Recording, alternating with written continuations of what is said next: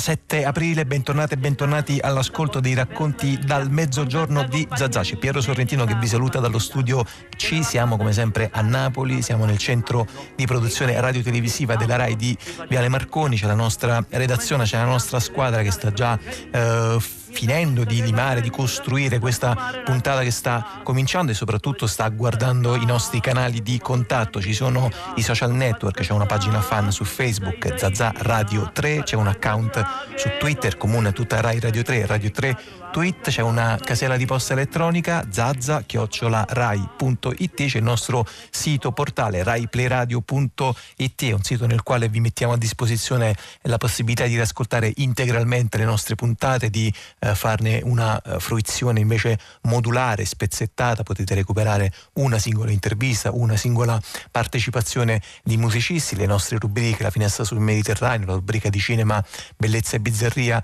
di Goffredo Fofi, poi lì eh, vi mettiamo anche a disposizione appunto i link, i nomi, i titoli dei libri che vi presentiamo domenica dopo domenica e in effetti questa domenica di oggi, domenica 7 aprile, si apre proprio con un eh, libro, un uh, saggio, riflessione anche abbastanza eh, difficile collocarlo, darlo ehm, in un genere ben definito ed è questo anche uno dei motivi di eh, attenzione e di interesse che abbiamo per questo testo appena pubblicato dalla casa editrice eh, Wojtek, lo ha scritto uno eh, scrittore che è Edoardo Savarese che è saluto qui accanto a me buon pomeriggio, grazie. Buon pomeriggio.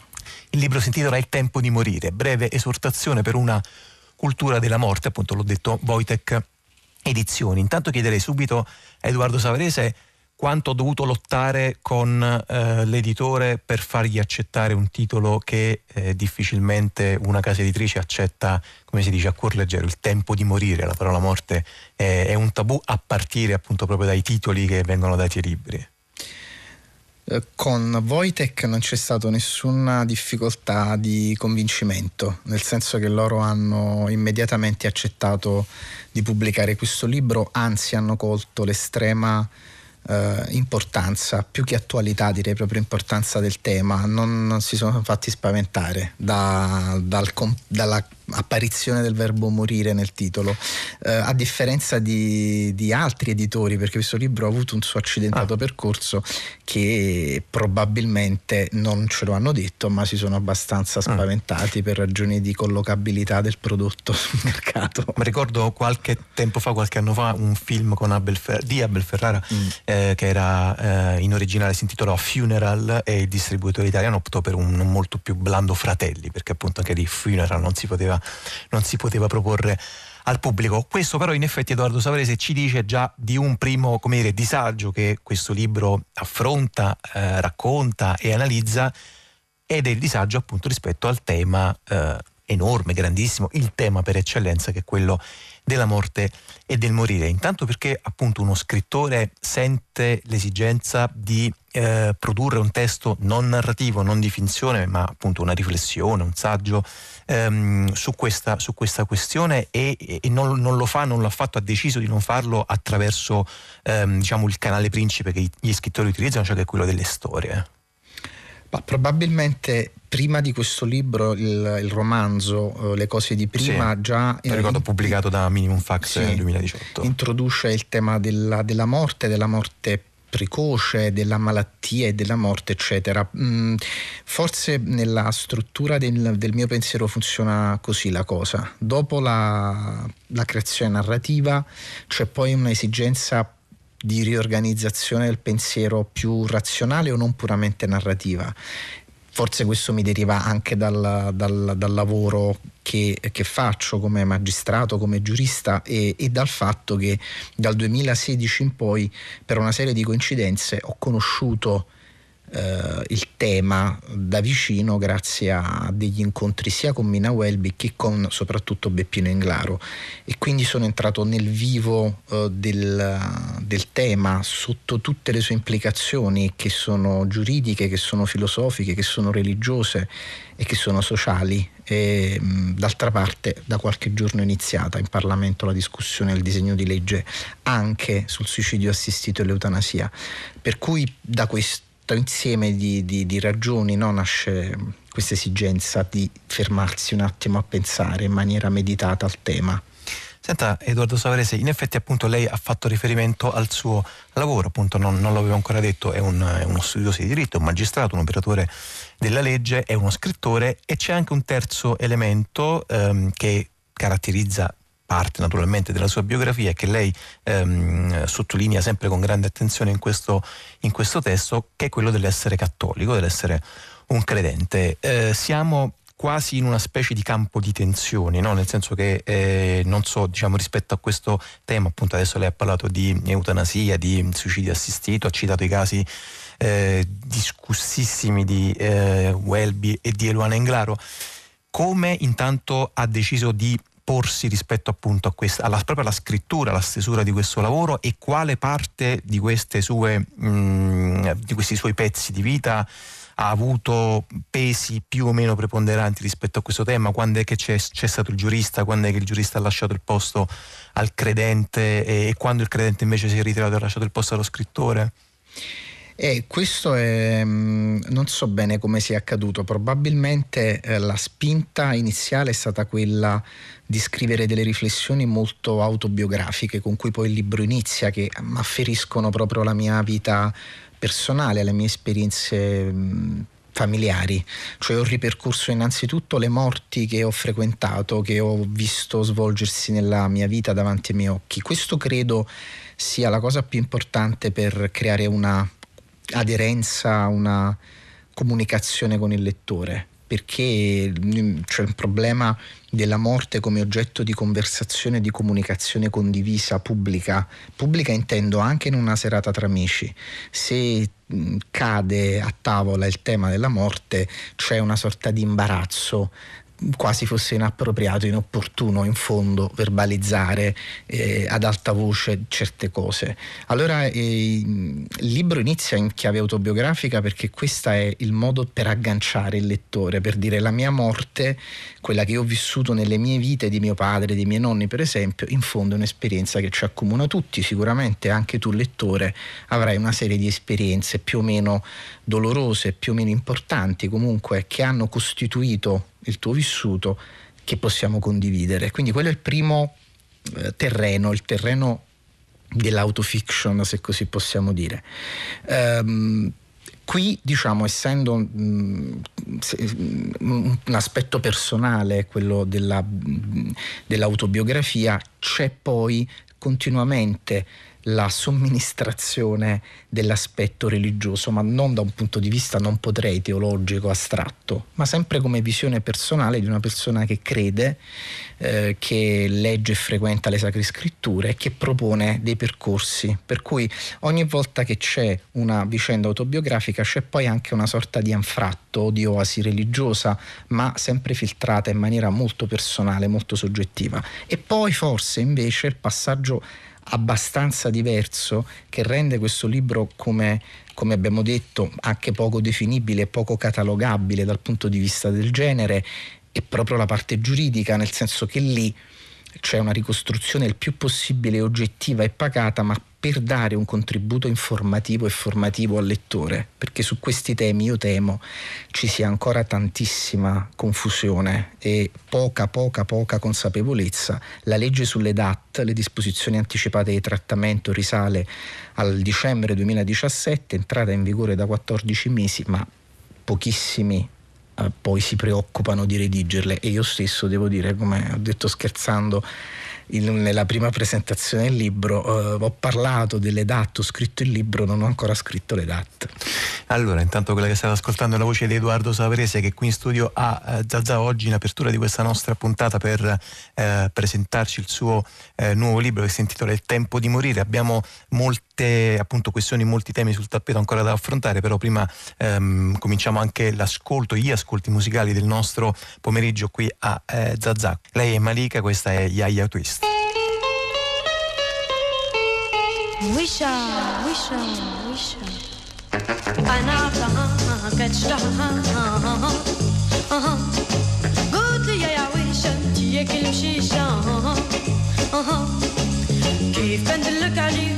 هيا عينيك أها أها مشات عليا خلتني نبكي أها أها مشات عليا مرت لي قلبي أها أها هي ربي بغني يخليها قدامي أها أها حنعرفها كايش تحها أها أها قال يا مليكة يا كلونيكة شد لي عينيك أها أها. مشات عليا خلاتني بنبكي أها أها مشات عليا عمر لي قليبي أها أها بقيت ربي بغني خليها قدامي أها أها.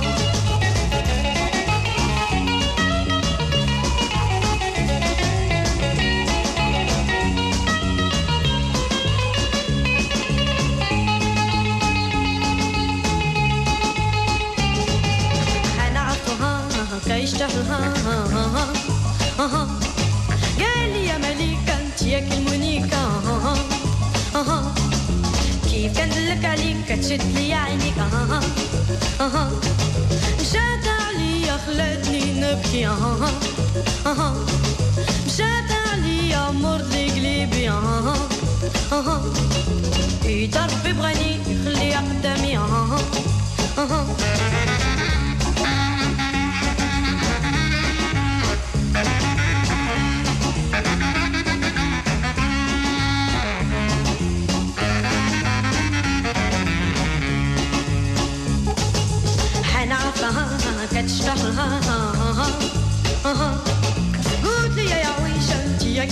مشيشة كيف كندلك عليك كتشد لي عينيك مشات عليا خلاتني نبكي مشات عليا مرت لي قلبي في دربي بغني خليها قدامي حنعرفها كيشتحها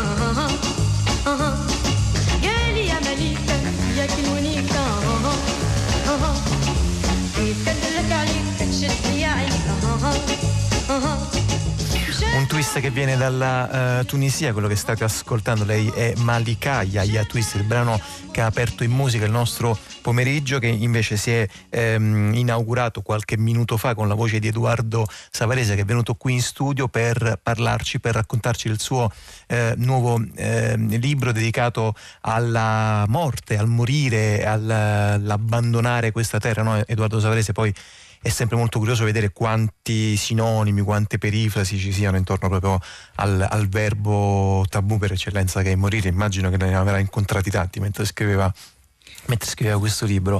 Senta Savarese, prima dicevamo della sua appunto diciamo mh, linea come minimo tripartita di interessi, uno scrittore, è un magistrato ed è un credente, un cattolico e provavamo un po' a capire come queste tre cose stanno insieme, se devono poi necessariamente stare insieme o seppure invece è giusto che si scontrino, entrino in frizione in modo tale che il pensiero poi possa uscirne in qualche modo appunto anche poi diciamo distillato e purificato rispetto a eh, paraocchio, a ideologismi. Um, le chiederei intanto però quando scriveva questo libro aveva in mente un pubblico di lettori e aveva in mente diciamo, un obiettivo, cioè nel senso che l'ha scritto per qualcuno, lo ha scritto affinché qualcuno capisca qualcosa che le sta molto a cuore far capire. Ci spieghi anche un pochino appunto diciamo, il rapporto tra mittente e destinatario, diciamo Sì. così. Eh, ho avuto l'impressione quando sono morti due bambini molto piccoli, eh, Charlie Gard e Alfie Evans, eh, di una grandissima, grandissima violenza verbale e di un grande disorientamento del pubblico e di una stampa, penso in gran parte, abbastanza superficiale nel restituirci e ricostruire queste notizie e lì eh, ho avuto anche la percezione eh, del bisogno di chiarezza, di un tentativo quantomeno di contribuire a una chiarificazione.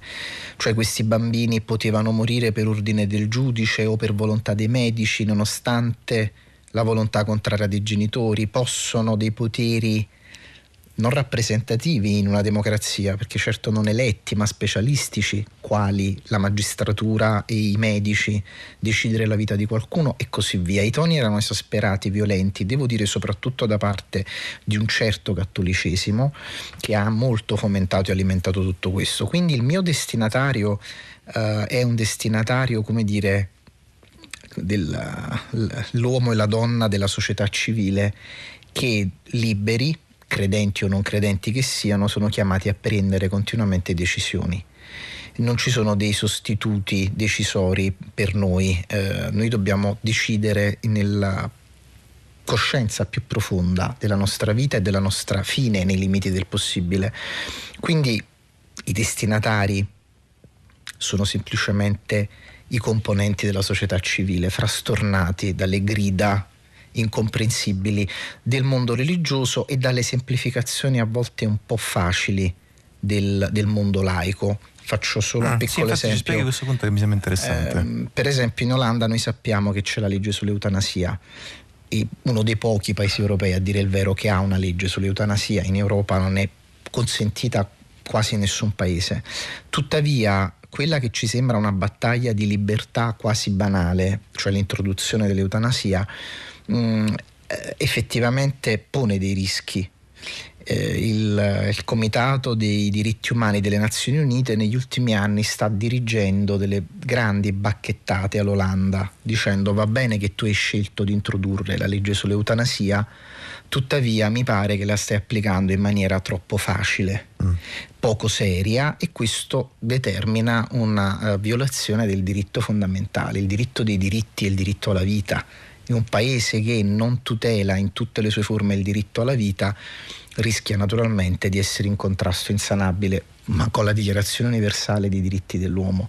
Quindi questo è interessante perché noi quando introduciamo dei meccanismi legislativi, amministrativi, burocratici, poi dobbiamo stare molto attenti a come gestirli, perché poi ci può essere una famosa china discendente che mm. poi il mondo cattolico teme molto quando si tratta di introdurre questo tipo di legislazione. Allora io direi questo, senza diciamo, eh, ecco, invocare spettri di morti facili, di culture di morte facilone, che è un po' lo spettro e il fantasma agitato dai cattolici, essere molto prudenti e molto consapevoli di eh, della difficoltà, della delicatezza di questo tema. Quindi io direi neanche semplificarlo troppo con un generico richiamo o diritto di morire come voglio.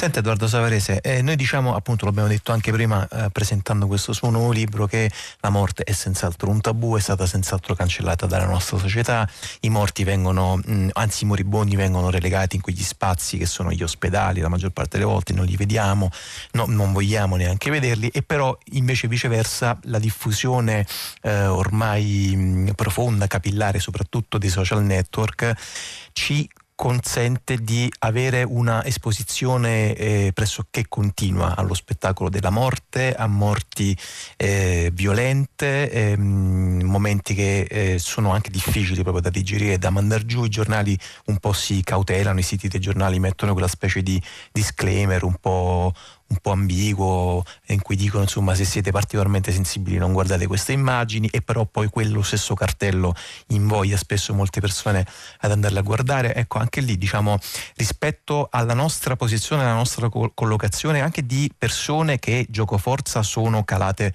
testa e corpo dentro eh, la comunicazione digitale, come stanno insieme questi due elementi apparentemente contrastanti, appunto da un lato la, la abrasione, il tabù della morte e dall'altro la continua esposizione?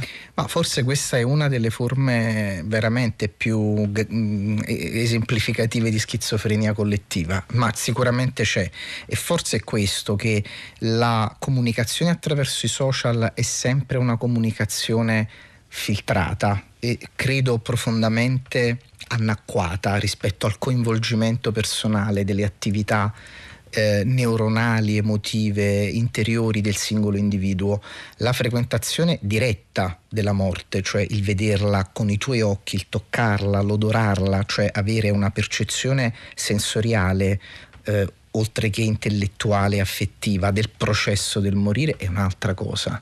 E quindi è come quando tu fai lunghissime chattate con una ragazza, un ragazzo, prefigurandoti cose incredibili e poi il contatto con la realtà smonta tutto. In realtà il contatto con la realtà non è sostituibile dalle comunicazioni anche più eh, affascinanti anche più incalzanti e coinvolgenti dei social.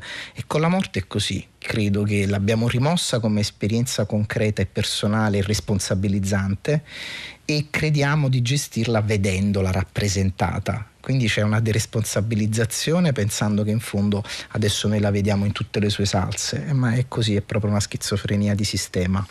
Allora, intanto molte grazie Edoardo Saverese per essere stato con noi. Non abbiamo avuto tempo e modo di dire che questo libro è anche pieno di riferimenti molto eh, colti, riferimenti letterari, riferimenti alla musica lirica, classica. Edoardo Saverese è un eh, melomane che spesso quando può appunto anche scrive eh, degli spettacoli quali va, va, ad assistere, li racconta ai lettori dei, dei, quotidiani e in effetti appunto anche lì è un modo per affrontare, per mh, mm, raccontare questo gigantesco tema da molti punti di vista, come giusto come è doveroso che sia. Il libro, se volete, eh, lo hanno pubblicato le edizioni Wojtek, si intitola Il tempo di morire, breve esortazione per una cultura della morte che ci eh, porta al secondo ascolto di questa domenica pomeriggio, come sempre restiamo in questo caso sulle eh, coste della Tunisia, siamo sempre intorno alla fine degli anni 70, 1976 per la precisione, questa è Yatuns Le Quatre Des.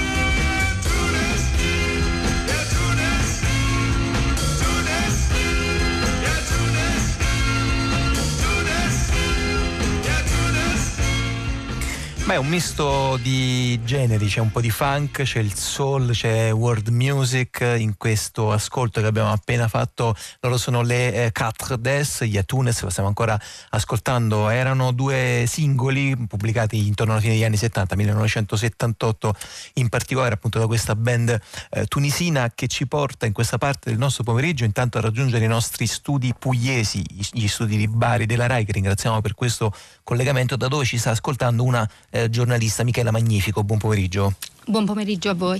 Grazie Michela Magnifico perché eh, con lei vogliamo parlare a partire da una ehm, pubblicazione eh, di Michela Magnifico intitolata Il ragazzo nel pozzo pubblicata dalle edizioni La Meridiana. Eh, beh, vogliamo provare un po' a capire che cosa succede, che cosa sta succedendo appunto in Puglia, in particolar modo in alcune zone, in alcune province eh, della Puglia raccontate molto bene, devo dire, in questo ehm, libro Il ragazzo nel pozzo eh, che sono sono quelle sostanzialmente della provincia di Foggia, in particolar modo poi appunto la cosiddetta eh, capitanata. Chiederei prima di tutto a Michela Magnifico di cominciare a raccontarci, di spiegarci chi è o per meglio dire purtroppo chi era questo eh, ragazzo nel pozzo che poi dà il titolo al libro.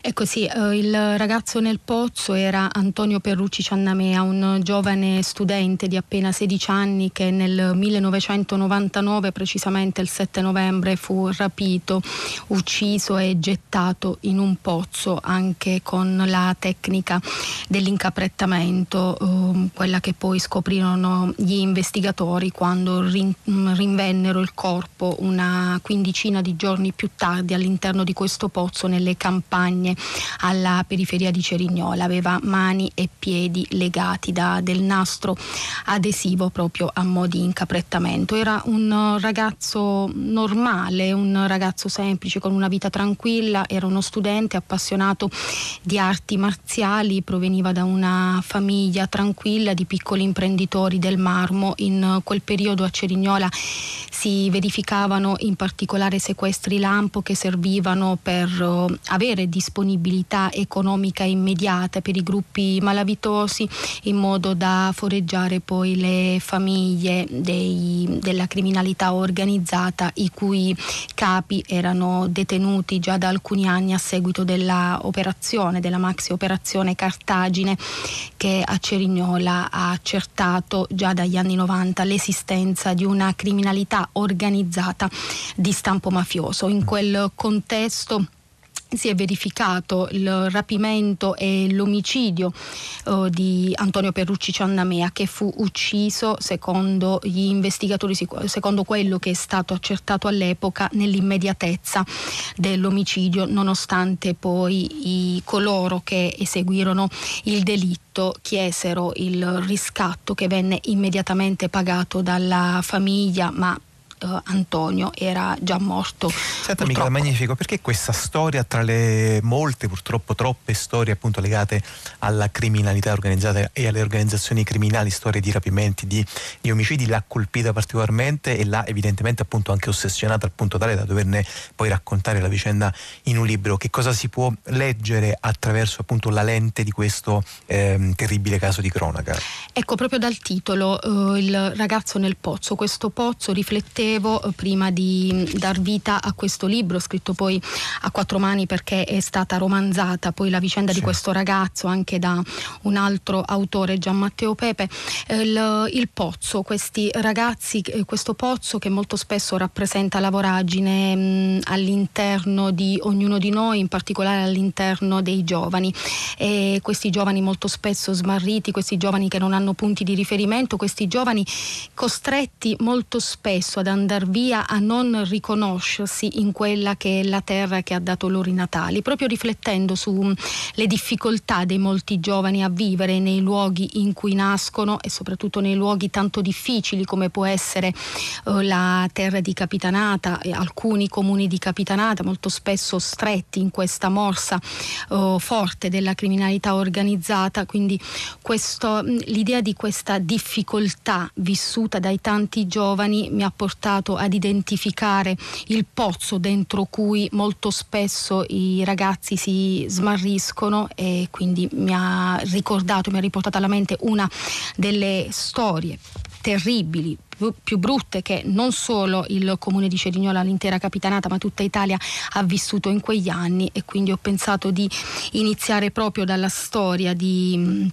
di questo ragazzo, dalla storia di Antonio, di cui quest'anno ricorre il ventesimo anniversario della morte, perché è ancora una storia che è rimasta stampata nella mente di tanti, tanti giovani e quindi con la speranza che questi ragazzi che si smarriscono nella, nei pozzi della, delle loro fragilità, nei pozzi che vengono nascosti nel loro, nella loro anima, possano emergere.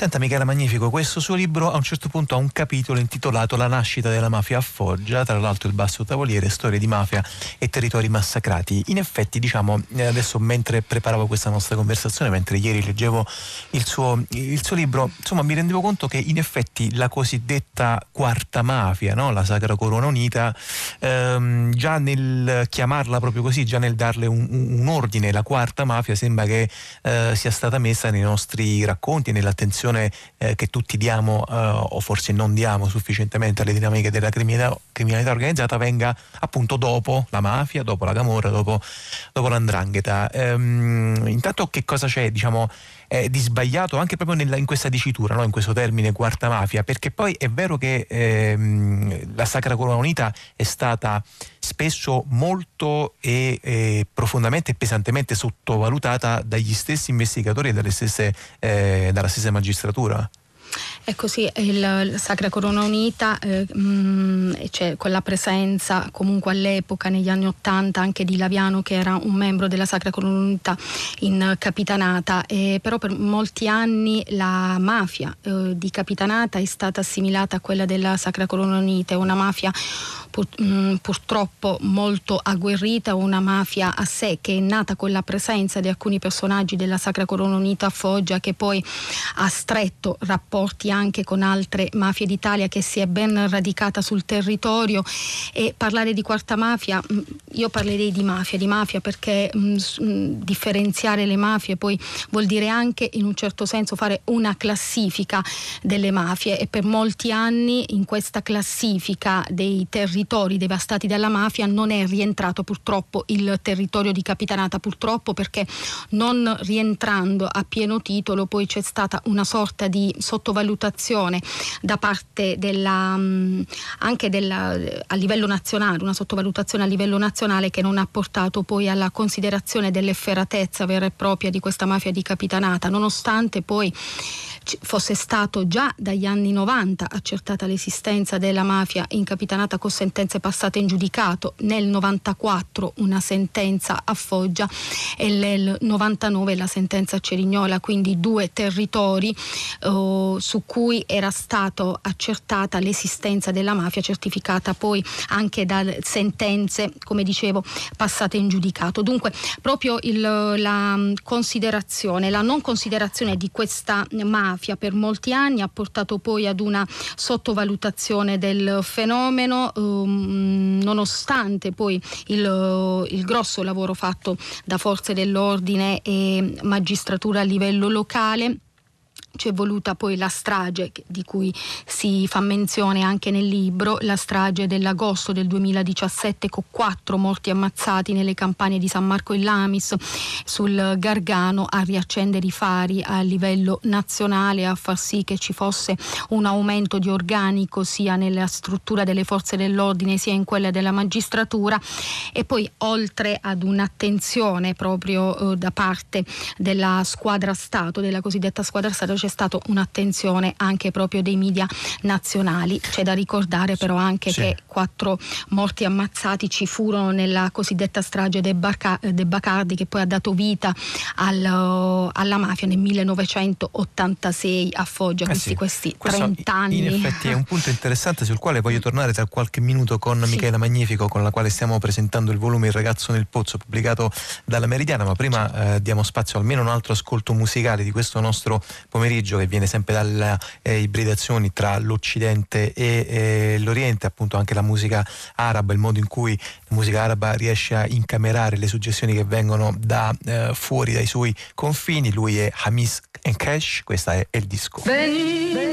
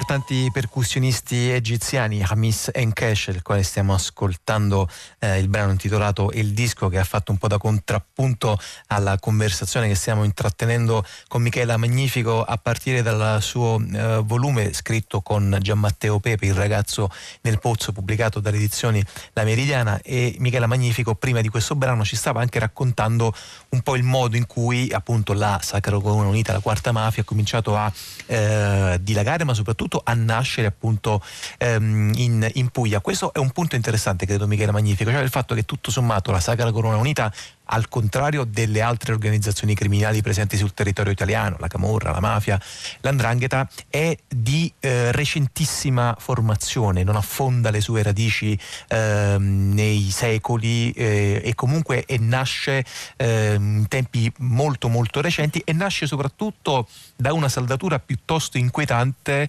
eh, tra diciamo, le forme delle organizzazioni criminali, la forma per eccellenza utilizzata dalle organizzazioni criminali, cioè la violenza, e la saldatura che invece ha intrattenuto a un certo punto con il potere, con le istituzioni e con la politica. Cioè rispetto alle altre tre organizzazioni criminali, la Sacra Comunità ehm, è profondamente strutturata proprio intorno a, questa, ehm, a questo folle cortocircuito, Michele Mangiafico.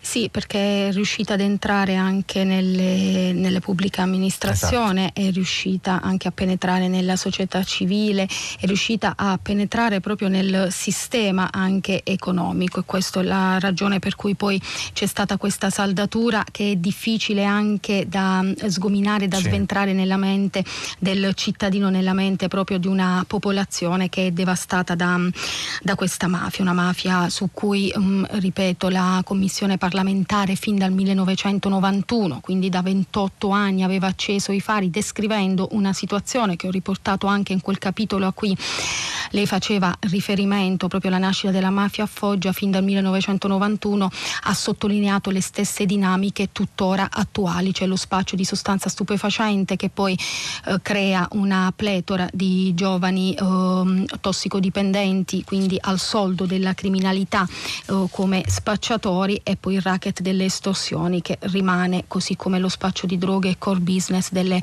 organizzazioni criminali in particolare di Capitanata e soprattutto della zona di Cerignola e dell'Alto Tavoliere quindi quella di San Severo. Eh sì, in questo poi c'entra naturalmente anche proprio la posizione della Puglia che certo. funziona da un gigantesco crocevia. ponte, crocevia, a cui le organizzazioni criminali naturalmente guardano con, con grande attenzione. Michela Magnifico, molte grazie. Il volume eh, che vi abbiamo presentato si intitola Il ragazzo nel pozzo, l'hanno pubblicato le edizioni La Meridiana, è stato scritto a quattro mani da Michela Magnifico e Gian Matteo eh, Pepe e ci porta a fare la conoscenza del nostro gruppo residente di oggi in studio. Quello che ascoltiamo è il primo brano che vi proponiamo loro sono i Fuera.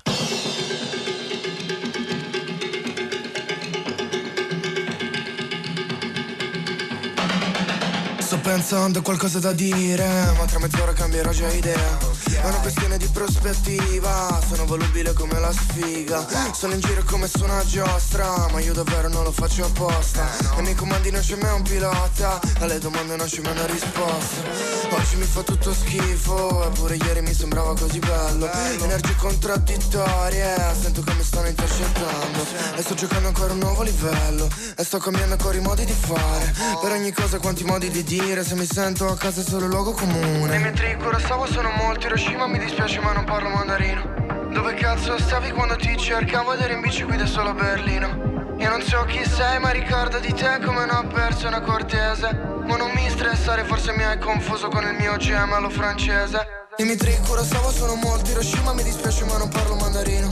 Dove cazzo stavi quando ti cercavo ed eri in bici qui da solo a Berlino? Io non so chi sei ma ricordo di te come una persona cortese. Ma non mi stressare forse mi hai confuso con il mio gemello francese.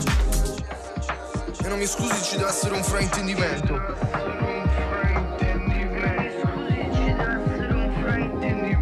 Non è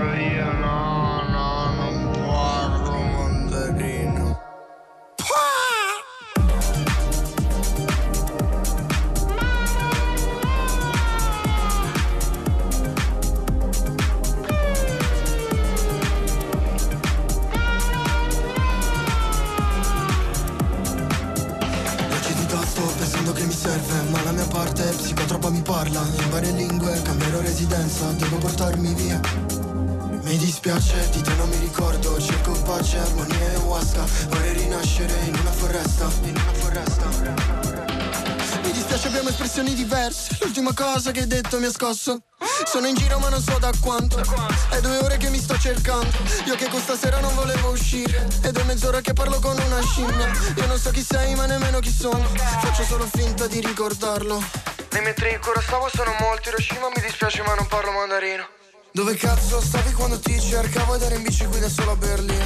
Io non so chi sei ma ricordo di te come una persona cortese. Ma non mi stressare forse mi hai confuso con il mio gemello francese. Okay. Dimitri Kurosawa sono molti Hiroshima, molti Hiroshima, molti Hiroshima. Dimitri Kurosawa sono molti Hiroshima Mi dispiace ma non parlo mandarino. Dimitri Kurosawa sono molti Hiroshima, molti Hiroshima, molti Hiroshima Dimitri Kurosawa sono molti Hiroshima Mi dispiace ma non parlo mandarino, mandarino, mandarino.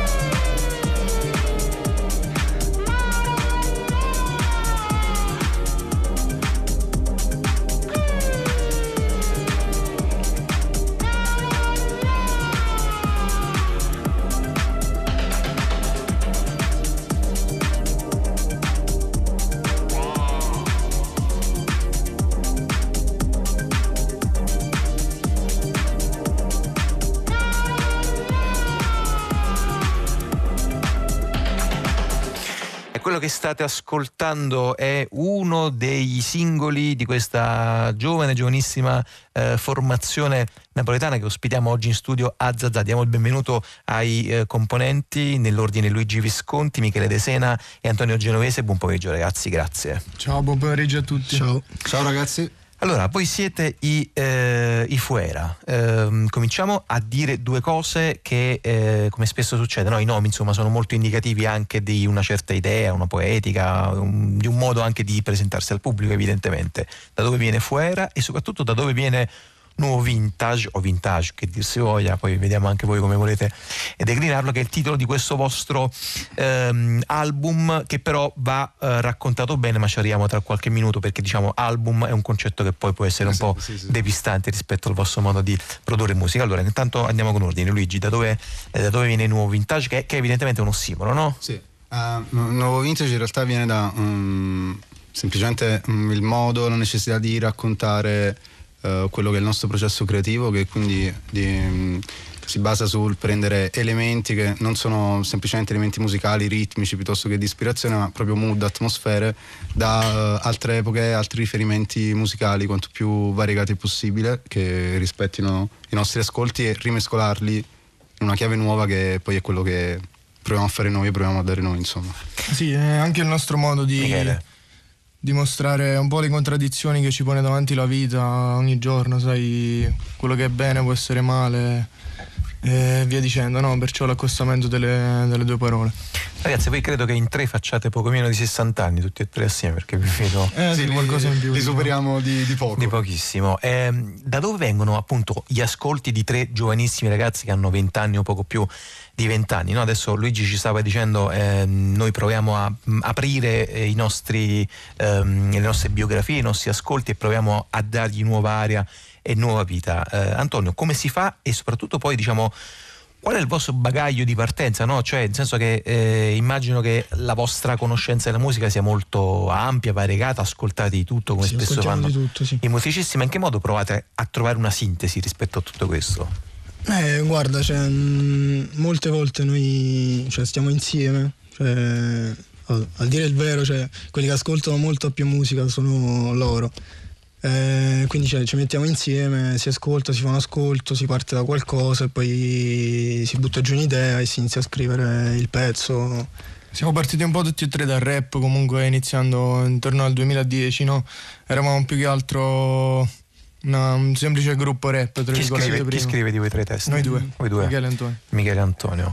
Sì, guarda, dal punto di vista del suono ti posso dire più che altro... Uh, non, non, andiamo tanto a tentativi piuttosto che cercare di uh, replicare o ispirarci a un genere in particolare, quindi boh raga oggi ci prende bene, facciamo un pezzo di pause come magari era Mandarino che abbiamo appena ascoltato, sì. come magari impostazione sound, no? ma um, sem- semplicemente seguiamo il momento, sì. quello che su quel momento lì ci sembra più giusto e prendiamo tante piccole scelte via via. Allora, adesso ascoltiamo un altro brano vostra, eh, del vostro lavoro, appunto, poi dopo ci dovreste spiegare, se ne avete voglia, che cosa significa questo concetto di playlist al quale voi, voi tenete molto, cioè appunto un modo di eh, proporre le vostre produzioni in maniera eh, come dire, modulare, centellinata. Ma adesso ci arriviamo tra qualche minuto, continuiamo invece a fare ancora un po' di conoscenza con degli ascolti eh, vivi nel nostro pomeriggio, nel pomeriggio di Zazà. Questa è 140, loro sono i Fuera.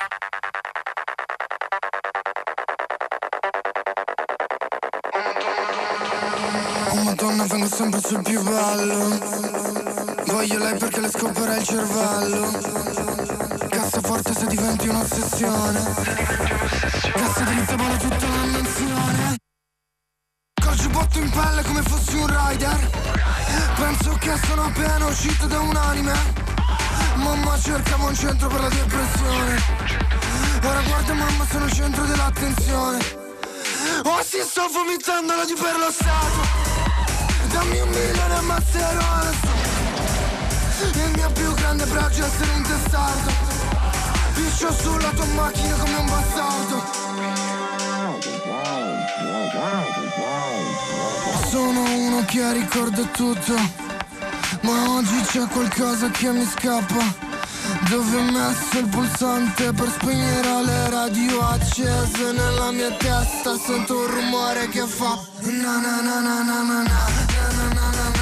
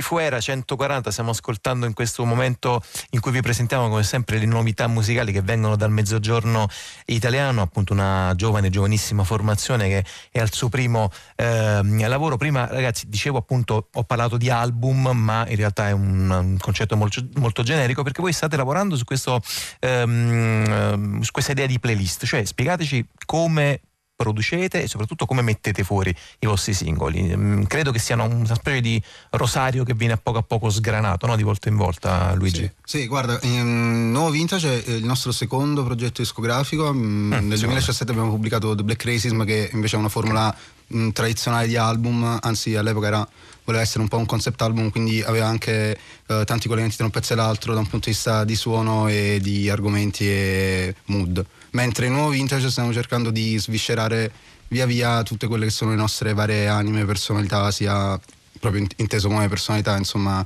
nostre come individui sia musicalmente parlando. Quindi il processo creativo è un po' quello di interpretare il momento e catturare quella diciamo, che è l'ispirazione mm precisamente in quel momento lì. Scrivete, mettete fuori un singolo, lo rendete disponibile sulle piattaforme online e, e poi insomma il, pubblico va, eh, si, si, compone la sua, eh, la sua, griglia di ascolti, no? Antonio sto, sto raccontando bene il... Sì, sì, sì.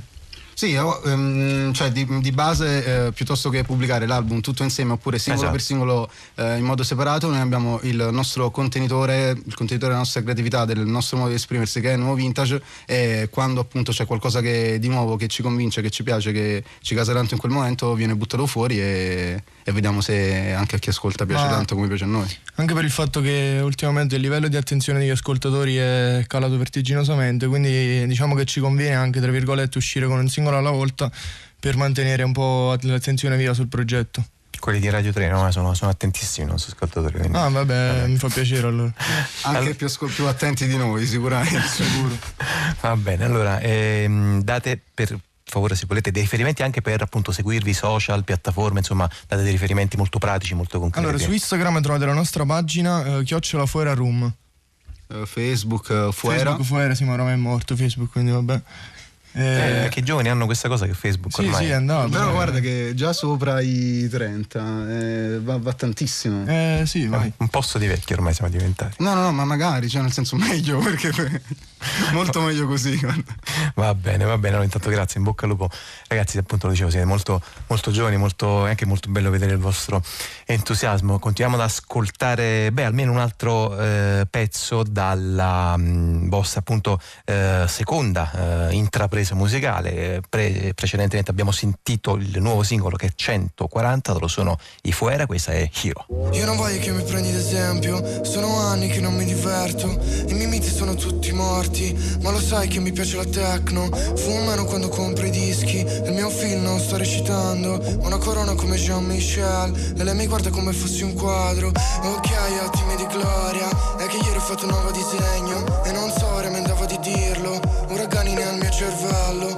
Voglio leggere un libro che mi cambi. Voglio scrivere un pezzo che ci salvi. Ma le parole sono tutte uguali, le persone sono tutte malate Quindi sto mangiando una mela per non morire. Pagherò il medico ma prima il mio assassino. Crisi di panico per colazione. Voglio fare un quadro della situazione. Siamo nati nell'epoca sbagliata. Lei sembra uscita dagli anni 80 Io sembro uscito da uno psicanalista. Quando parlo troppo mi se nebbia la vista. Io non voglio che mi prendi d'esempio, ok? Ma nemmeno che mi lasci per strada. Camminavo nella pioggia più nera ma per fortuna non è più giornata Io non voglio che mi prendi di esempio, ok? Ma nemmeno che mi prendi per finta Sto salendo sopra un grattacielo Tu puoi darmi una mano oppure darmi una spinta. Io non voglio che mi prendi ad esempio Sono anni che non mi diverto I miei miti sono tutti morti Ma lo sai che mi piace la techno. Fumano quando compro i dischi il mio film non sto recitando Una corona come Jean-Michel E lei mi guarda come fossi un quadro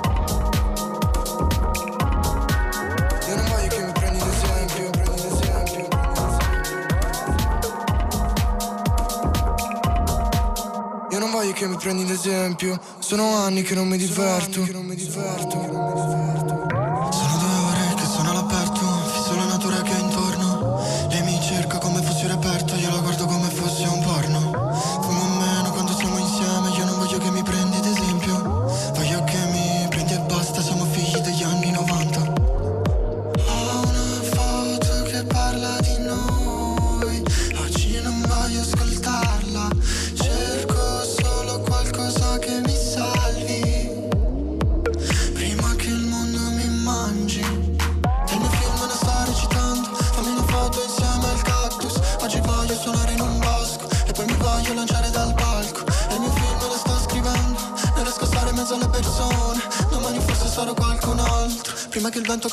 Direzione io non voglio che mi prendi esempio Sono anni che non mi diverto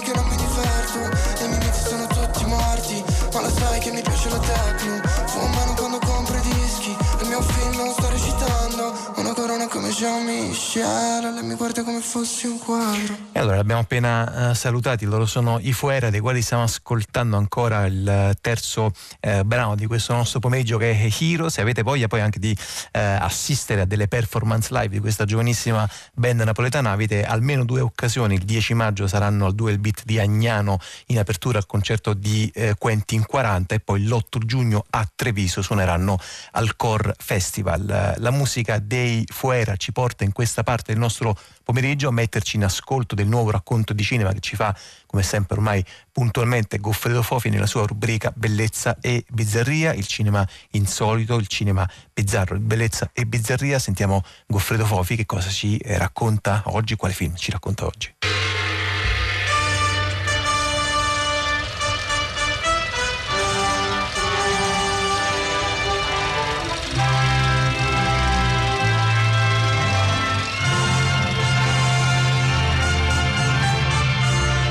La morte corre sul fiume di Charles Lawton.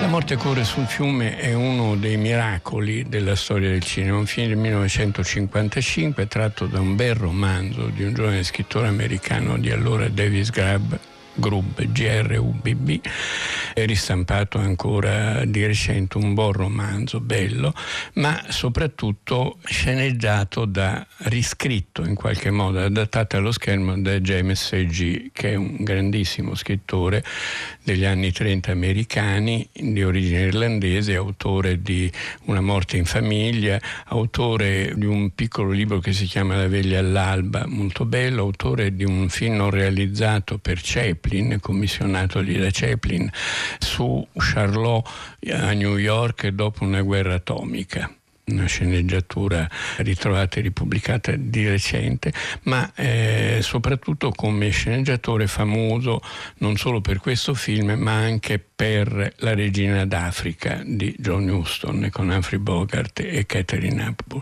Ha fatto anche poche altre cose, è morto molto giovane peraltro la sceneggiatura è una sceneggiatura scritta in accordo con il regista Charles Lawton, con il direttore della fotografia bravissimo Stanley Cortes, o Cortés, che vuole in qualche modo ridar vita al fascino del cinema muto ci sono tutte quelle cose che nel cinema muto, non so, il cerchio che chiude lo schermo e si fissa su un particolare, poi si dilata, poi si richiude, insomma, tutti dei trucchi e dei modi di raccontare che erano già passati totalmente di moda nella Hollywood del 1955 quando il film è stato girato. Un altro incontro felice, oltre a questi personaggi, è quello col protagonista, Robert Mitchum. Charles Lotton è solo regista in questo film, amatissimo da Brecht per esempio che lo volle come protagonista del Galileo, il primo protagonista del Galileo dato a Broadway in eh, tempo di guerra. È l'attore preferito di Hitchcock, l'attore preferito di Billy Wilder, un grandissimo attore, un grandissimo attore pieno di ironia perché poi era grasso, brutto, quelli che una volta erano i caratteristi, quelli destinati ai piccoli ruoli no, significativi, e, no, è stato lui protagonista in tantissimi film. Forse quello più famoso di tutti è Notre Dame, dove faceva Quasimodo, ovviamente, il gobbo di Notre Dame. I never realized till now how ugly I am. And I'm not a man. I'm not a beast. I'm, I'm about as shapeless as the man in the moon. La storia è molto semplice. Siamo nella grande crisi nel sud degli Stati Uniti, in una zona molto povera. Un padre di famiglia con due bambini fa un furto, viene arrestato, prima di essere arrestato nasconde i soldi che ha rapinato una banca nella bambola della bambina di ha due figli, un maschietto e una bambina più piccola, nella bambola della bambina, facendo promettere ai figli di non svelare a nessuno questo segreto. Viene arrestato, in carcere conosce un pastore eh, di quelli vaganti, folle, Robert Mitchum, un truffatore, però un truffatore in nome di Dio, è un vasato, è un esaltato, fa le sue prediche eh, mostrando la guerra tra il bene e il male perché sulle nocche delle mani eh, sulle quattro dita principali, eh, è scritto su uno hate H-A-T-E e sull'altro love L-O-V-E e la lotta è tra il bene e il male, lui la recita mm, unendo le mani come se fosse un, un una battaglia finale tra Dio e il diavolo, diciamo. Stai guardando le mie dita, figliuolo? Vuoi che ti racconti la storia della mano destra e della sinistra? La storia del bene e del male? Hate, odio. Fu con questa mano che il malvagio Caino vibrò il colpo che uccise Abele. Love, amore. Vedete questa mano, miei cari? Questa mano rappresenta la parte buona dell'uomo. La mano destra, la mano dell'amore. Attenti, ecco ora la storia della vita. Queste due mani non fanno che lottare e combattere l'una contro l'altra. Mano sinistra. Mano sinistra è un lottatore e sembra che l'amore soccomba. Ma un momento. Un momento. Ecco, l'amore si rialza. Sì, signori, è l'amore che vince. E mano sinistra l'odio è ormai al tappeto è un invasato e scopre che il suo compagno di cella ha tutti questi soldi nascosti da qualche parte, il compagno di cella viene ammazzato e lui eh, liberato oh, gira con un cavallo, arriva a casa di questa vedova, corrompe la vedova, Shelley Winters è bravissima, la sposa però non consuma il matrimonio perché la donna è il male, è Satana, insomma è un pazzo collasso totale e cerca questi soldi ossessionando questi bambini, i quali bambini fuggono. Fuggono lungo il Mississippi e vengono raccolti da una vecchia signora che in una specie di fattoria raduna bambini perduti perché suo figlio è scappato, lei non ha saputo trattenerlo e quindi raccoglie bambini perduti, bambini senza famiglia che in un periodo di grande crisi o di guerra ce ne sono sempre in giro per il mondo vaganti e raccoglie anche questi due bambini. La vecchia è interpretata Lillian Gish, la grande attrice del muto americano, l'interprete di Le due orfanelle, Agonia sui ghiacci, i grandi film di Griffith, la grande diva del muto che era ancora viva e vegeta ovviamente. E anche questo è un omaggio al cinema del muto. E lotta finale tra la vecchia e il pastore pazzo e vince la vecchia. Buongiorno signora. Salve. La signora Cooper, suppongo. È venuto per John e Pearl? Ah, i miei poveri agnellini. Non speravo più di rivederli in questa vita. Ah, signora Cooper, se sapesse quanto ha sofferto il mio povero cuore straziato da una corona di spine. Rovi, fa venire qui i bambini. Oh, signora, vedo che guarda le mie mani. Vuole che racconti la storia della mano sinistra e della destra, del bene e del male? Fu con la mano sinistra che Caino vibrò il colpo che uccise Abele. I bimbi sono suoi? Del mio medesimo sangue. E sua moglie dov'è? Mm, è fuggita con un uomo, un suonatore di trombone. Dov'è ora? Non lo so precisamente, lungo il fiume, a Cincinati forse. So che ha preso il battello che scendeva il fiume. I bimbi li aveva con sé? Ah, solo il cielo sa quali nefandezze avranno assistito quelle povere anime innocenti negli antri di perdizione nei quali li ha trascinati. Non capisco come abbiano fatto a risalire il fiume fin qui con quella barchetta. Stanno bene, signora Cooper? Assai meglio di quando l'ho trovati. Gesù, Gesù, lei è una brava donna, signora Cooper. Come farà a tirarli su senza l'aiuto di una donna? Oh, il Signore provvederà. Dio è misericordioso, aiuta i suoi fedeli. Ed ecco il caro John. Cosa c'è, John? Vieni da me, figliuolo. Cosa c'è, John? Non hai sentito, figliuolo?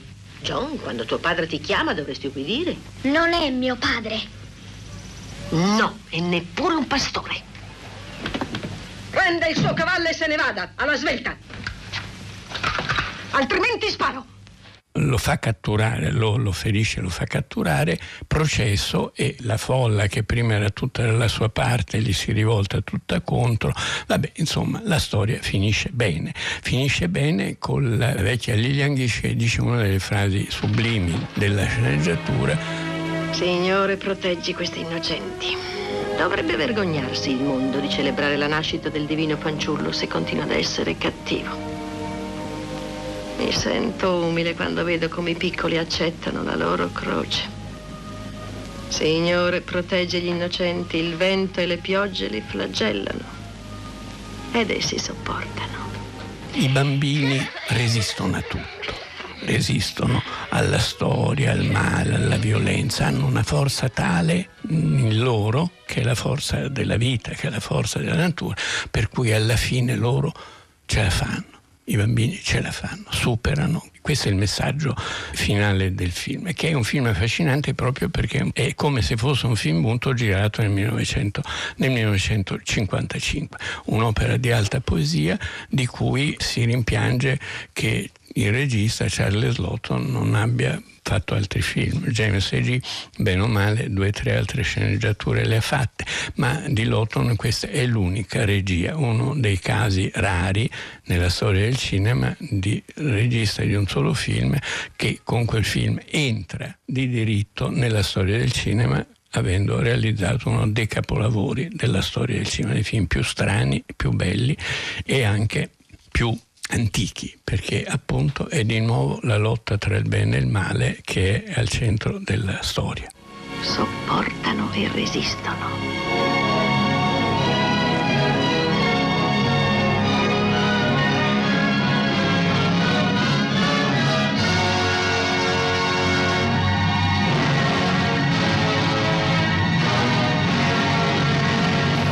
La morte corre sul fiume, il film che ci ha raccontato oggi Goffredo Fofi nella sua rubrica Bellezza e Bizzarria. Se ne avete ascoltato soltanto una eh, parte finale, una coda e volete riascoltarla e recuperarla integralmente, niente paura, basta andare sul nostro sito portale raiplayradio.it, andare alla ricerca della nostra rubrica appunto Bellezza e Bizzarria e da lì scaricare oppure riascoltare in streaming i racconti di cinema di Goffredo Fofi che ci portano. Questa è Zazà, siete su Radio 3, state ascoltando la nostra domenica eh, pomeriggio da sud dentro il il Sud fino alle 16.45, dicevo, ci portano a ascoltare beh, almeno un altro brano di questo piccolo percorso musicale che vi stiamo proponendo sulle musiche che vengono eh, dalla Tunisia e sul modo appunto in cui anche la Tunisia, oltre che l'Egitto, hanno eh, introiettato le sonorità che vengono dal, dall'Occidente. Qui siamo nel 1979, appunto in Tunisia, questa è Hanen Cartago.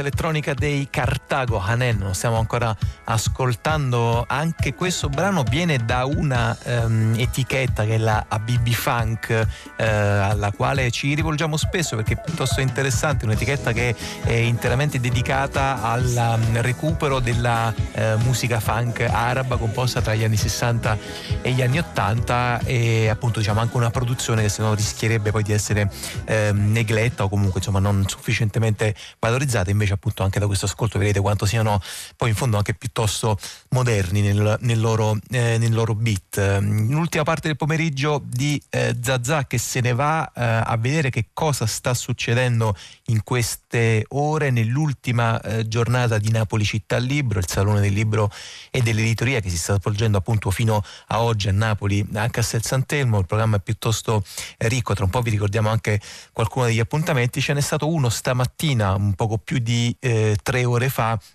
che ci sembrava particolarmente meritevole di attenzione. È un incontro che si è svolto appunto eh, stamattina alle 12.30 nella sala ponente eh, di Castel Sant'Elmo intitolato Al di là dei muri. C'erano due storici a discutere, un, un, giovane storico che ha pubblicato da Feltrinelli un volume dedicato all'età dei muri che è Carlo Greppi e accanto a lui c'era uno storico di una generazione eh, precedente, un storico maggiore, uno dei nostri più importanti storici contemporanei che ci sta ascoltando al telefono e che saluto, Giovanni De Luna, buon pomeriggio. Buon pomeriggio a voi, buon pomeriggio.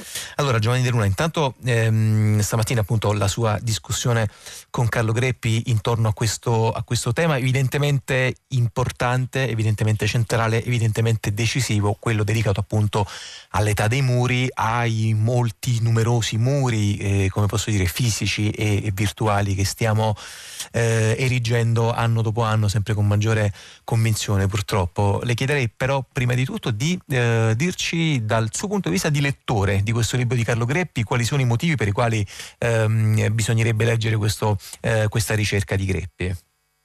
Ma eh, è un libro che ci aiuta a elaborare un lutto, perché il lutto è quello delle speranze che si erano accese in tutto il mondo dopo la caduta del muro di Berlino. Sembrava allora che veramente fosse finita l'età dei muri, fosse finita l'età delle contrapposizioni muro contro muro.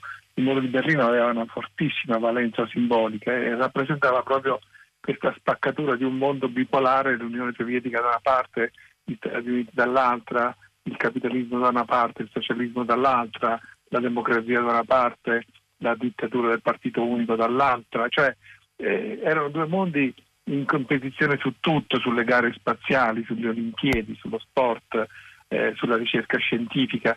Ecco, quel mondo lì, così frammentato, così diviso in due, eccetera, era eh, anche dire, carico di angoscia, perché quella divisione voleva dire l'incubo perenne della bomba atomica, voleva dire l'incubo perenne che la guerra fredda, la guerra fredda diventasse guerra calda, come aveva, come aveva rischiato di succedere varie volte in Corea, in Vietnam, eccetera. Quindi quel novembre dell'89 fu un grande sospiro di sollievo da parte di tutti e poi in realtà non è andata così, non è andata così, le speranze di un mondo unificato dalla democrazia, dallo sviluppo eh, si sono infrante e anzi oggi i muri, i muri stanno proliferando. Quindi Caragretti ci aiuta a raccontare questa storia, ci aiuta anche, quello che dicevo prima, una sorta di elaborazione del lutto e anche il tentativo di seminare speranze rispetto alla possibilità che i muri possano essere superati.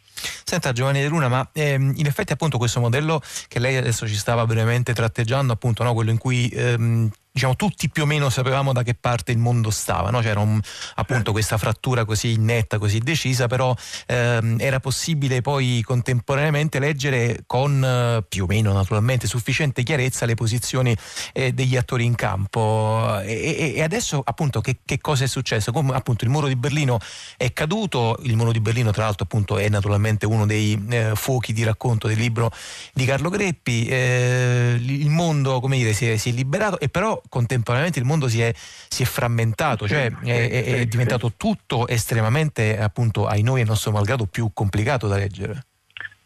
Non solo, ma i muri si sono moltiplicati esatto. e, e, l'illusione legata alla caduta del muro di Berlino è stata sepolta non dalle macerie del muro di Berlino ma da altre macerie, credo da quello delle torri gemelle che si sono schiantate nell'attentato l'11 settembre 2001. Da allora in poi i muri si sono moltiplicati, muri etnici, muri religiosi, muri che tendono a separare non più le idee, le ideologie, come è stato per il muro di Berlino nel Novecento, come quelli della guerra fredda novecentesca, ma direttamente le persone. Sono muri eh, dire, che separano eh, sostanzialmente chi difende la propria sicurezza da chi scappa per la propria insicurezza. Ecco, eh, questa è una discontinuità molto forte che va analizzata, che, che, che noi abbiamo poche categorie anche conoscitive per, per affrontarla, proprio perché assistiamo sgomenti a questo proliferare di muri. La ricetta che suggerisce Carlo Greppi da questo punto di vista è estremamente significativa perché lui dice il libro propone quattro esempi sostanzialmente, sì. quattro esempi molto diversi tra di loro, di quattro persone molto diverse tra di loro. Emanuel Ringelblum, che era un grande storico ebreo polacco, che viene ammazzato con la sua famiglia nella primavera del 1944 nel ghetto di Varsavia dai nazisti. Un fotografo tedesco, Joe Heidecker, che saltò il muro in quello stesso ghetto, lui era un soldato della Wehrmacht, saltò il muro per scattare, eh, per scattare, delle foto del ghetto, dall'interno del ghetto, che sono una delle testimonianze fotografiche più significative dell'orrore del lager e dell'orrore della seconda guerra mondiale. Poi John Runnings, che ha altre immagini, anche queste molto potenti dal punto di vista simbolico, hanno immortalato a cavalcioni sul muro di Berlino, mentre con un martello picconava quei mattoni nel 1986, quindi tre anni prima della vera caduta. E infine Bob Marley che con le sue canzoni, suo, le sue canzoni eh, come dire, mm, cercò di rappresentare il sogno di un'Africa unita. Lui era mezzo bianco, mezzo nero, eh, Carlo Peppi ne racconta bene la biografia e in quella musica c'era proprio il tentativo di superare il muro. Ecco, eh, cosa tiene insieme quattro storie così diverse che appartengono a contesti eh, cronologici molto diversi, co- appartengono a contesti culturali molto diversi. Tiene insieme gli individui, la, cioè la, la forza dell'individuo, la forza del gesto individuale, come se Carlo Greppi dicesse oggi con la fine del Novecento, con il post-Novecento, non possiamo più sperare nei grandi aggregati istituzionali, nei grandi aggregati partitici, nelle grandi organizzazioni. Dobbiamo ricominciare da noi stessi, dobbiamo ricominciare dalla nostra coscienza individuale testimoniando direttamente nelle cose che facciamo come il nostro desiderio di un mondo senza muri.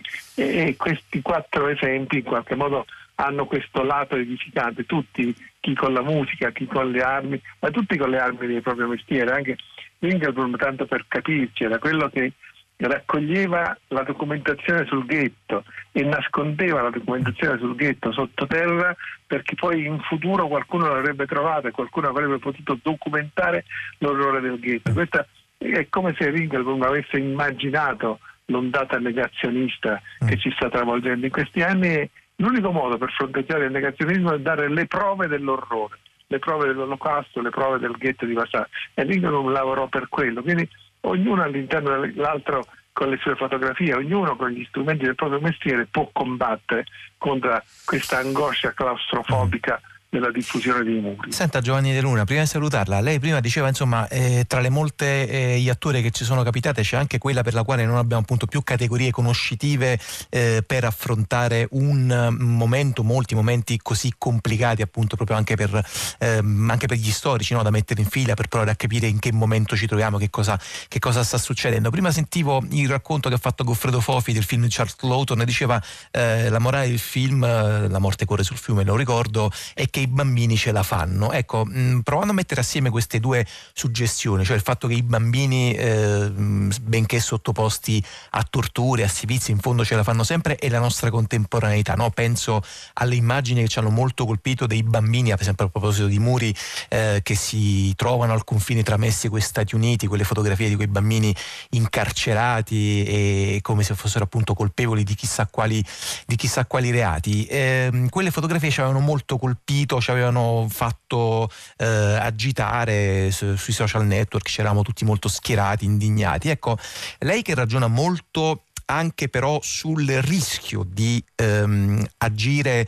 eh, diciamo sulla base di spinte emotive, sto pensando a uno dei suoi libri più eh, belli che è La Repubblica eh, la Repubblica del Dolore, no? insomma dice guardate facciamo attenzione a eh, lavorare soltanto sulla centralità delle vittime e proviamo invece a guardare a una conoscenza storica anche più oggettiva, anche più fredda volendo se possibile. Come si tengono assieme queste due evidenti contraddizioni del nostro tempo, Giovanni De Luna?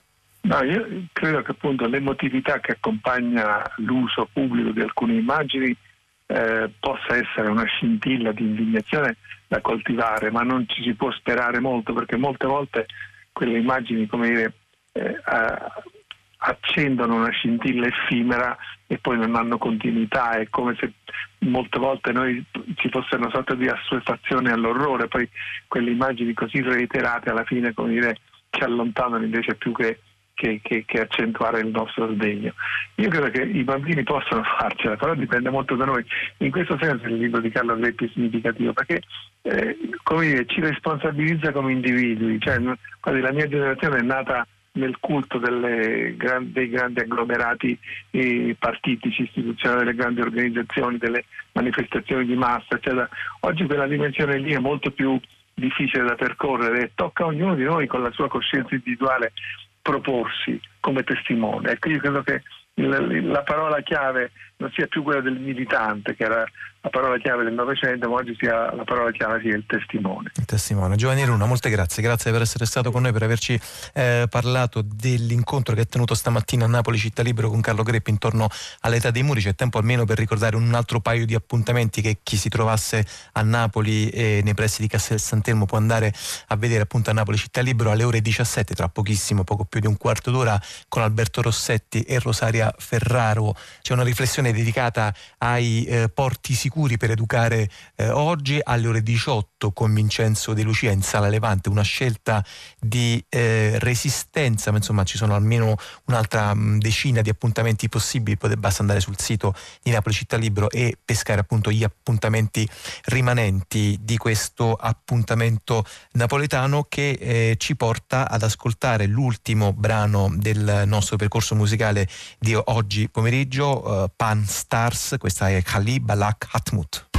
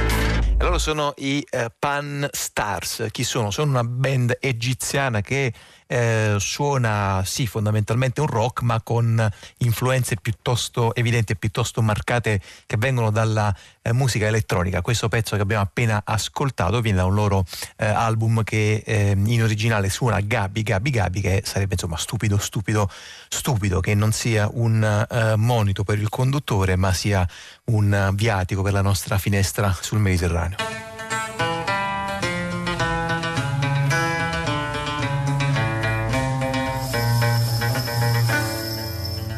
Allora intanto buon pomeriggio Lea, benvenuta Lea Nocera, grazie per essere qui con noi con questa tua nuova puntata eh, dedicata appunto alle cose che si muovono lungo eh, le coste, le sponde del Mediterraneo. Oggi, se ho capito bene, Lea ci porti eh, a spasso per l'Egitto. Buonasera Piero, buonasera a tutti gli ascoltatori. Oggi ce ne andiamo sì allo zoo di Giza, ma ci andiamo facendo una piccola deviazione per la Turchia perché eh, vi racconto di una mostra che si è appena conclusa nello spazio di Depot, un, questo ex tabacchificio che ora appunto funziona come spazio espositivo e c'è stata questa mostra mh, chiusa di recente a cura della, eh, di Denise Kirkale che è chiamata My Dear Friends, una mostra in cui venivano combinate le opere di un artista visiva e documentarista irlandese, Bryony Dunn, e il fotografo egiziano eh, Roger Anis, e due eh, artisti che hanno lavorato in realtà entrambi per molti anni anni al Cairo, eh, anche questo artista irlandese ha vissuto per diversi anni al Cairo e proprio in questi suoi anni di permanenza eh, nella grande capitale egiziana ha frequentato in maniera costante lo zoo di Giza. Senti Lea, perché proprio um, lo zoo di Giza è stato scelto come, come spazio, come luogo per questa, uh, per questa mostra? Che è abbastanza curiosa, no?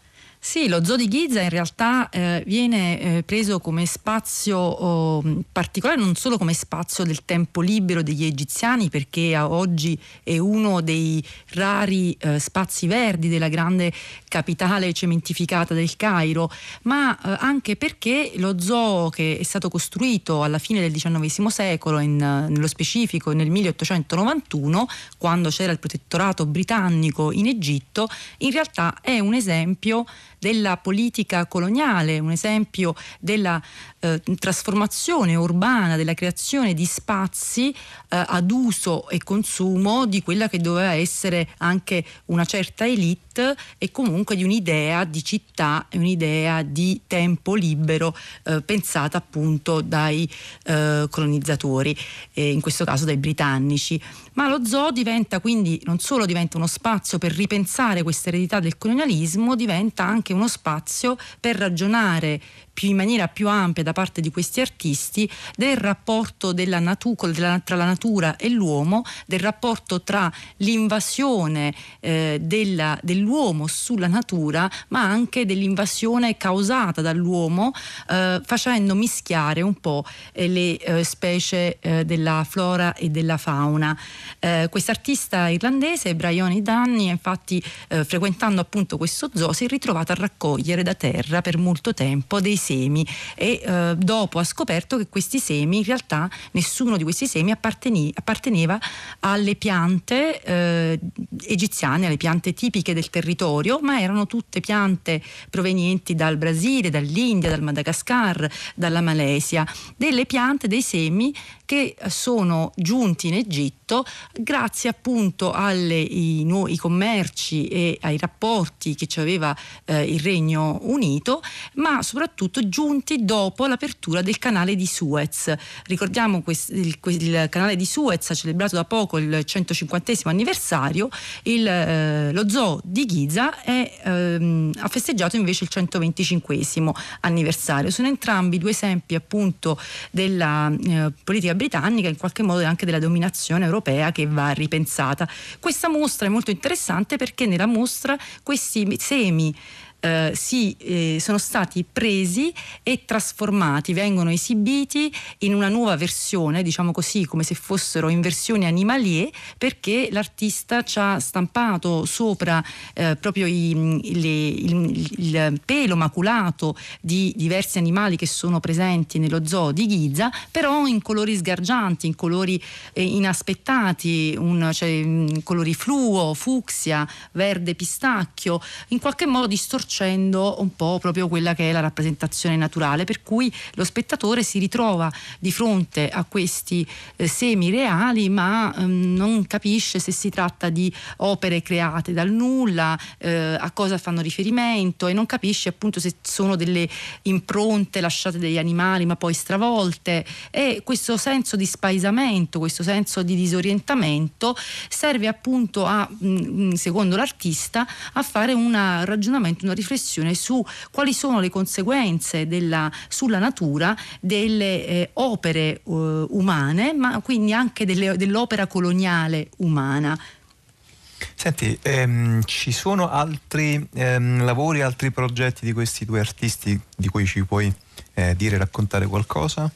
Sì, questa Brioni Danni ha fatto, diciamo, mh, ha legato molto tutto il suo lavoro artistico al ragionamento sull'eredità coloniale e ehm, io, mh, insomma, ad esempio, ho potuto vedere questo video e tra l'altro di questo video, così come delle foto dei semi, eccetera, mh, troverete i link sulla nostra pagina web e in questo video che si chiama Bring Them Back Alive, quindi riportali eh, alla vita, eh, fa un lavoro di, anche qui di composizione tra delle immagini eh, prese da vari giardini zoologici e botanici del mondo, i musei di storia naturale oppure delle, eh, delle esposizioni universali e poi accostate appunto a delle immagini dello zoo di Ghisa e in, queste, in questo um, accostamento di queste foto appunto si, eh, quello che viene fuori è quello che è un effetto un po' sinistro, anche un po' surreale di questo dominio eh, che viene dall'esterno. Ma un altro progetto secondo me molto interessante questo eh, che si chiama dell'Essepsian che appunto è legato al canale di Suez, è un lavoro mh, mm, di grande effetto ma anche molto bello esteticamente in cui l'artista presenta delle scatole, in realtà sono delle piccole scatole delle meraviglie, un po' delle piccole vasche di acquario, in cui si sovrappongono delle immagini di archivio che ricordano l'apertura del canale di Suez e eh, sopra abbiamo delle, i disegni in movimento di specie animali e vegetali che eh, non esistevano in Egitto e che sono arrivati appunto eh, nel Mediterraneo improvvisamente dopo l'apertura del canale. E il titolo delle Sapiens eh, richiama appunto Ferdinand de Lesseps, il grande francese, il diplomatico che aveva aperto l'apertura del canale di Suez, e, eh, ma anche le Sepsians, come vengono chiamate tutte le specie che proprio, proprio dopo il, l'apertura del canale arrivarono dal Mar Rosso, dall'Oceano Indiano, provocando quello che per i biologi marini è stato il più grande disastro ecologico. Così appunto una di queste fa vedere la, una, questa foto sullo sfondo incorniciata dai coralli di questa uh, statua del, di Ferdinand Lesseps che fu eretta all'ingresso all'ingresso del canale, fu poi fatta rimuovere da Gamal Abdel Nasser nel 1956 quando oh, si volle segnare la fine del controllo e della dominazione europea sul, sul, canale. Si vede appunto sullo sfondo questa foto in bianco e nero e davanti un pesce palla eh, a mh, colore argenteo che è un, pesce molto velenoso che oramai appunto mh, nuota tranquillamente nelle nostre acque. Ma insomma così eh, c'è un continuo richiamo appunto tra natura e uomo, ma eh, per ritornare così Piero alla nostra mostra eh, eh, che è stata fatta a Istanbul, eh, però sullo zoo di Giza, intitolata appunto My Dear Friend, giusto due parole sull'opera del fotografo Roger Anis, che è un fotografo egiziano pluripremiato, molto attento sempre alle tematiche del sociale, che in questa mostra ha portato invece dei ritratti di intimità, ritratti di intimità di quelli che sono i, eh, gli operatori che lavorano fianco a fianco con con gli animali eh, dello zoo di Giza, sono dei ritratti eh, molto belli che appunto rivelano anche quello che c'è dietro uno zoo dal punto di vista dei, rap- dei, rapporti tra uomo e animale, ma rivela anche il disastro, eh, la disastrosa situazione in cui oggi questo grande zoo, che era il più grande dell'Africa alla fine dell'Ottocento, invece eh, si verte, insomma una, una, una, situazione disastrosa, uno zoo che sicuramente non è, non è stato capace di reinventarsi così come è successo nei bioparchi del, di, eh, europei, ma eh, è uno zoo appunto in cui eh, si percepisce la decadenza di un progetto, la, il fallimento di un progetto coloniale, le sue conseguenze, ma anche la decadenza di un paese che alla natura e agli spazi verdi lascia mo- pochissimo.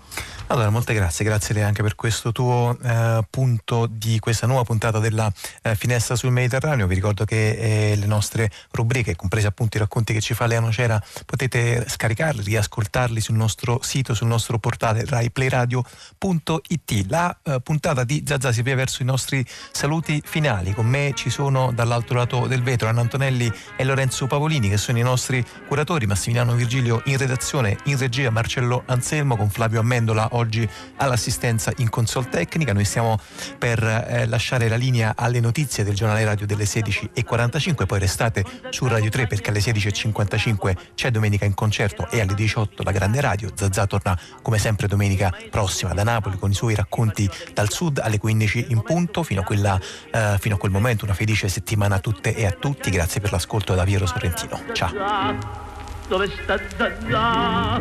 Oh madonna mia, come fa Zazà senza Isaia? Pare pare Zazà che l'ho perduta me, chi ha trovato Zazà? La riportassi a me, chiamala a trovare, su facciamo presto, chiamala a incontrare, con la banda in testa, Zazà, Zazà, Zazà, tutto quanto è mi grida Zazà, Zazà, Isaia sta qua, Isaia sta qua, Isaia sta qua, Zazà, Zazà, Zazà, za, za, za, za, contemporable.